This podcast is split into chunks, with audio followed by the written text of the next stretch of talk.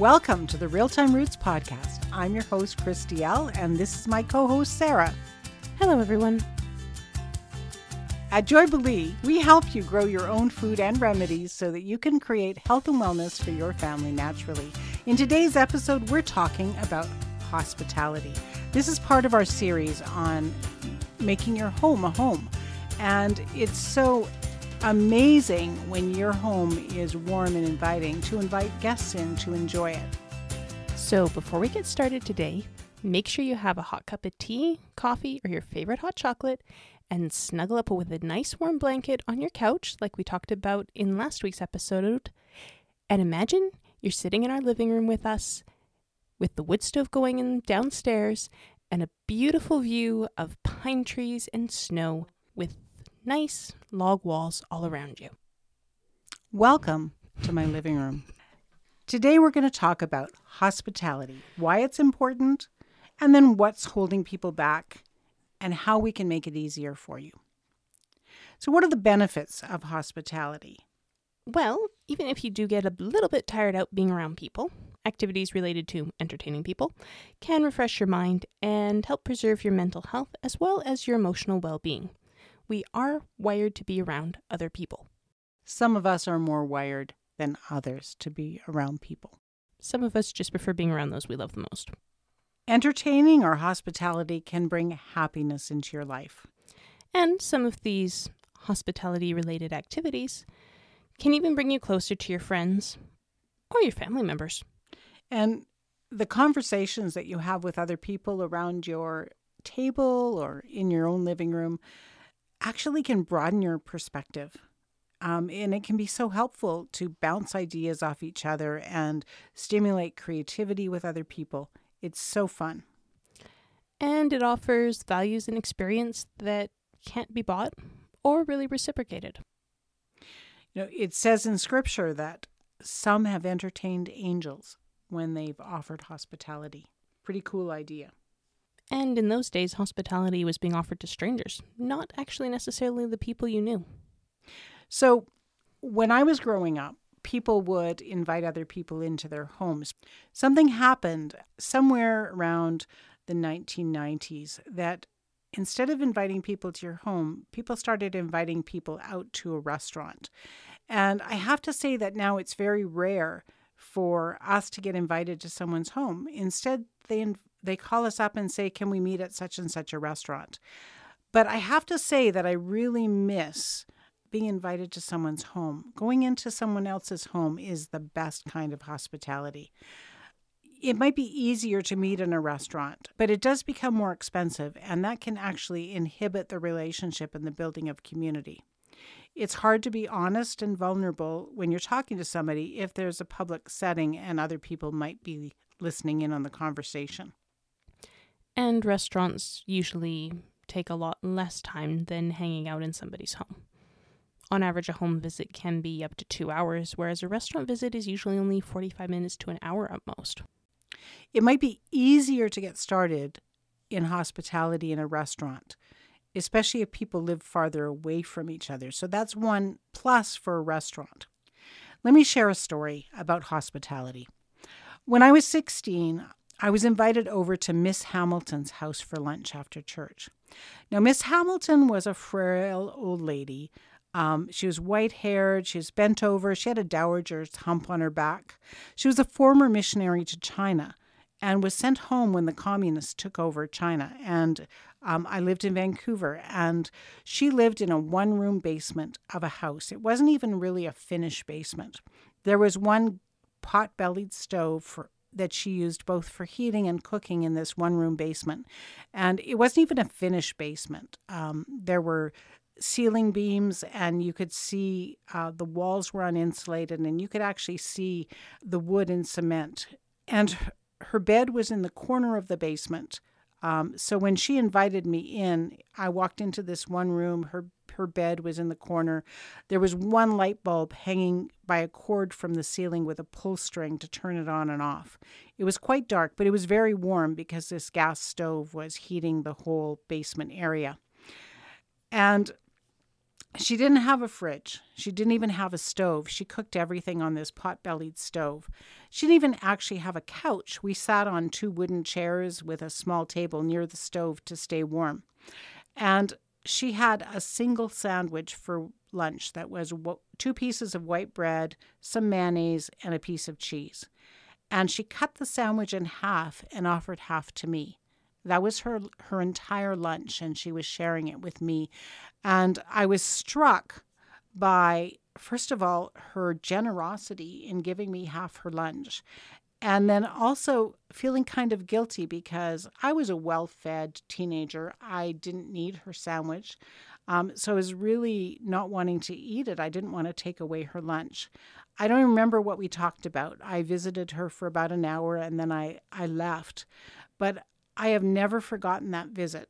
And I've always thought afterwards that if Miss Hamilton, in her circumstance, could invite me over for lunch and then share the meager lunch that she had, that was all she had, I should never hesitate to invite other people over. So, what causes us to hesitate to invite people over? Well, sometimes there could be fear, maybe involving criticism from a prior guest or criticism from family members about the house not being up to snuff when they came over for a visit, or even just fear of having strangers in your home. Even if they're friends, it could still be a fear factor of having new people in your home if your home has always just been you or very, very close family. There's also the danger of internal criticism. Oh, my house isn't good enough. The floor isn't clean enough. Um, that's just the lizard brain talking and it doesn't need to be listened to. Most people don't care about the state of the floors. I have noticed that when I know people are coming over that maybe I don't know very well, and it might be the first time or second time they've been in my house, that, you know, we'll go through and you clean for company and I'll be sitting there in the middle of the visit and look up and I'll see a cobweb that I never saw in all the time that the cobweb had been there until I had company sitting on my couch. And then I suddenly noticed that cobweb. And then that's all you can see is the one cobweb that I swear the spider made just for that specific occasion. Ah, in my house, it's probably been there for two weeks, three weeks. Oh, so we opened up the curtains and the sunlight hit it right? it's, it's just interesting how that works. Like you said, it's a lizard brain, but you you see things when you have company that you don't see otherwise, and it's kind of interesting. Another thing is the inertia of just bringing yourself to be able to invite someone, because if you're hanging out with people a lot and constantly giving invitations for, to, oh, hey, come hang out for swimming or walking or coffee or tea, it's a lot easier to just drop in an invitation to drop by the house. But if you don't hang out a lot with people and you don't give out invitations very frequently, then giving that invitation and being afraid of rejection can be a very big inertia hurdle to overcome. And then, along with the self criticism, it could be comparing to things you experienced as a child with entertainment and hospitality, of how maybe your grandmother hosted people, or your mother hosted people, or your aunts, or anyone in your family who might have hosted somebody. You know, in the past, they had a way to do hospitality because they had the drawing room that was only for company and it was always kept clean. So people would come into the house and go right into the drawing room and they'd never see the rest of your, you know, mess in the kitchen or whatever. You would bring the food from the kitchen into the drawing room and they'd never see the mess you left in your sink. And so, in a way, in the past, it was easier we don't have drawing rooms anymore. So when someone comes into your house, they immediately come into, you know, the place that you live every day. And so it can be harder. And with open concept houses, it's also harder because if you have an open concept join of the kitchen and the dining room and the living room, well, now you got three or four areas you have to keep tidy up for a guest who might just be sitting in the living room. And you know, honestly, after 40 years of practicing hospitality, I have never had a guest come into my house and say, Gee, your house is such a mess. Why'd you bother inviting me over? Never. Not even once. Exactly. That's why I said most of concerns can be lizard brains. Yeah. Now, the only other concern that can hold people back is they're afraid of being taken advantage of. And some people will take advantage of hospitality, but 99% of humans aren't going to. I, I think there's a concern too that hospitality can be expensive. And I I think it doesn't have to be because you choose the menu. It can be something as simple as tea and coffee. Yep. But if you grew up with family that always offered the good biscuits to the guests that maybe aren't actually that expensive, but you thought they were expensive as a kid, it can still have some mental hurdles to overcome to offering hospitality. Or if your family always baked three different types of cookies before letting you have friends over from school, you might feel you have to bake cookies before you can invite someone over. And if you never have the energy for that, you may never get past the inertia to actually invite someone over.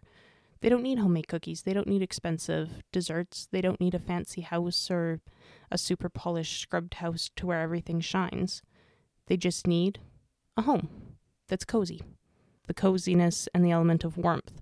That's what people are looking for when they visit homes, not perfectly polished crystal, spick and span, clean marble, and everything else. It's it's like the food is is the sprinkling on the top. Yeah, the main thing is the warmth and the human connection. That's what we need is the human connection. Especially now that we've been through the pandemic and we're coming to the other side, it's so important to reconnect with humanity. Another thing that can hinder is that you don't know who to invite over.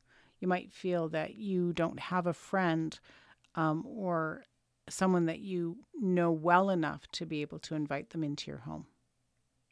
But you can make acquaintances into friends by inviting them over. It actually works surprisingly well. One of the things that's really hindered me from inviting guests over is there's so many people now with allergies and food sensitivities that I feel I wouldn't be able to um, meet their dietary needs. Uh, we have our own dietary needs because my husband's gluten free and uh, so to add something else to that can be very difficult, like maybe somebody's allergic to mushrooms or maybe they're allergic to peanut butter and, and or tomatoes. And it can get serious because, you know, it's not just not serving the food, but the cross contamination. So that that has actually hindered me from inviting people over.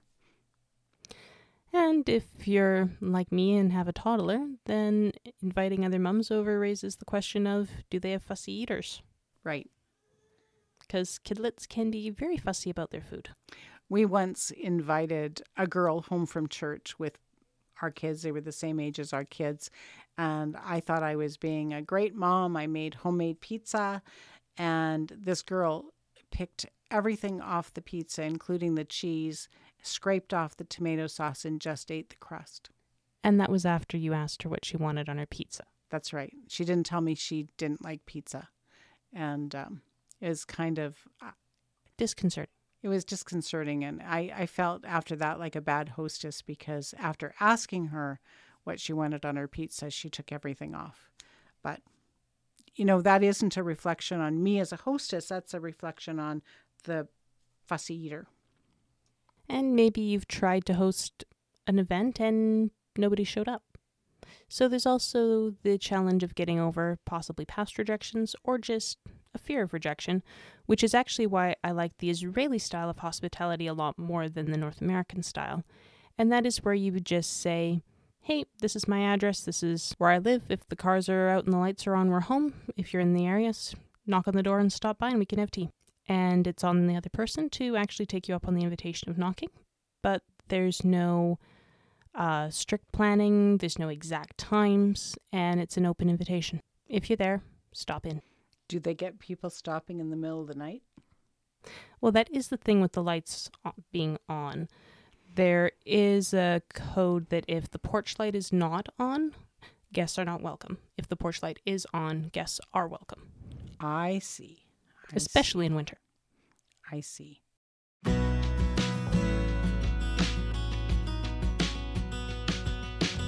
If you are ready to start on your herbal journey to get to know herbs and make your own medicine, I've got the perfect next step for you.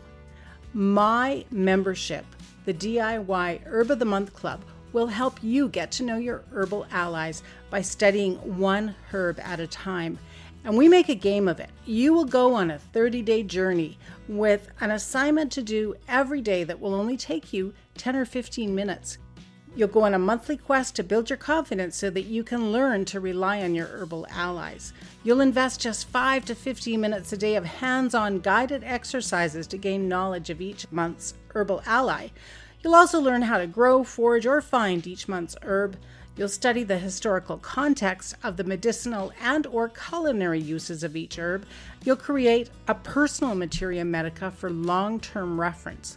You'll also study the modern scientific studies and evaluate their methodology and conclusions. And you'll engage your senses both logically and intuitively to get to know each herb really, really well so that you can use it confidently.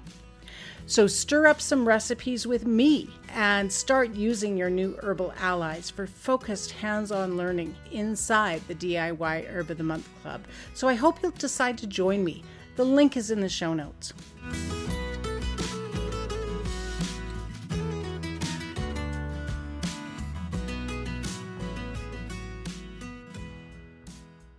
Now, the other thing, of course, that we're all dealing with is inflation and food prices have gone up a lot um, here where we are pretty much 100% on most things. And so that can be a hindrance to entertaining. But we have some suggestions to make it easier so that inflation is not a issue. And then the last thing that might be holding you back from offering people hospitality is feeling too busy, overwhelmed, or just too tired. I know the feeling. I have a toddler. Yeah, it can be tiring. Even if you don't have a toddler, it can be tiring. So, what can make it easier? Let's talk about it. Let's address inflation and being too tired and it being too complicated. So, entertaining hospitality doesn't have to be fancy. Homemade soup and bread, pot of chili. We had a big discussion about chili. I thought chili was a cheap meal, but I actually went and priced it out and uh, chili for making chili if you're using canned beans and ground beef and uh, canned tomatoes instead of dried beans can be a fairly expensive meal, but there are ways to cut cost. And so uh, we, I think we priced it out. It was about fifty-five dollars for a meal of chili for eight people, now, including the cheese and the chips. The cheese, the chips, the guacamole, forgot. the sour cream, fifty-five dollars. Yeah, that sounds about right. Might be a little more though if you make a lot of guac. Avocados are expensive. Yeah, I was thinking you bought it already made. But that's what I priced out, so I was a little bit shocked, but still that it was it worked out to about $5 a person for the the the chili and the chips, and so that's still less than a restaurant meal, but chili might be more expensive unless you made it vegetarian, in which case you could save on that. Soup and bread is something that's easy to make. Crock pot or instant pot if you don't have a lot of time. Crock pot or instant pot is great for chicken or braising tougher cuts of meat and making it tender. So you can set up a meal that isn't necessarily soup in a crock pot or instant pot that will be ready when you get home from your event and just have it ready for whoever you invite home for a meal. And if you don't get anyone to take you up on the invitation, leftovers can always be frozen for later. I love my crock pot. I like doing um, similar, but I like working with a Dutch oven. Dutch ovens, um, I use my Dutch oven the same way as I would a crock pot. I think another way is to do a potluck um, where the guests also bring some of the food, and that can kind of mitigate that fear of the inflation or the extra expense. And if you're afraid of trying to make everything from scratch, don't be afraid to buy the items you feel most nervous about making. And just make the food that you feel comfortable making. That splits the difference on the inflation and makes it easier on you. Or hit up the potluck idea and have the friend who's really confident with desserts make dessert. And if you feel really confident with mains, you make the main. And if someone else feels really confident with a salad, let them bring the salad. Make it simple. Yeah, keep it simple. I think I think we can overthink it. I, I once was invited to a potluck and told that I had to bring a tomato dish or I had to bring a chicken dish. And it kind of took the fun out of it. So it can also be good to have a theme that you're aiming for. Maybe um, you know, Super Bowl or um, a book club or crafting together or a games night or a music night, movie night, something that you can do together. Um, and that way it can kind of set the tone for what food you're going to have and uh, even maybe decorating. I've even heard of some book clubs who would theme the food off of the book they were reading. I had a friend that used to do um, murder mystery nights. And once a month, they get together as a group and do a murder mystery in a box. Have you heard of that? And um, the food would be themed after that, and everything. I've never experienced it, so I'm not really sure how it worked, but it sounded intriguing. It does sound intriguing. Okay, I was Christmas shopping because we're recording this in November, even though you're listening in January. And I was Christmas shopping online and I saw escape boxes. Have you heard of that? Yeah, there's some at the theme. local cafe. What are they? Um, it's a personalized home based escape room. So you open it up, you assemble the pieces, you figure out the clues, and you solve the puzzle to es- escape the room you've set up in your own house. So it's like a logic game? Sort of. I've never actually done them, I've just heard about them. So is it something you can do with other people? The idea is playing it with other people, usually four plus. So you have lots of different brains working on the puzzles. See, that would be a great hospitality theme. So make it simple. Yeah, we don't want it, this to be too complicated. You know, you can think of when you organize kids' birthday parties, right? You had the theme and you had the food, and um, there was moms that were like way out there, totally elaborate, and then moms that were really simple, pin the tail on the donkey, and we're done, right? And you can be simple or you can be as elaborate as you want, and and I guess what we're saying is you don't wait once and just do it once a year. You do it on a regular basis to have that experience of hospitality in your home. And make a plan so it happens naturally. Maybe that plan is to make sure you have a crock pot of something on before each hockey game or soccer game that your kids have, and then try and invite one family over. And if they don't accept, that's fine. Reshuffle, roll again the next time. That's right. and if you go to church, maybe your plan is to make sure there's a pot of soup on before you leave for church and invite someone who looks like they could use some time hanging out with other people by the end of church and hope they come with you. And the purpose of it is connection and conversation and having humanness together because there's too much of non human things going on around us. Especially after the last two years. And we so we really need to rebuild the connection with our communities, with friends, absolutely with other families.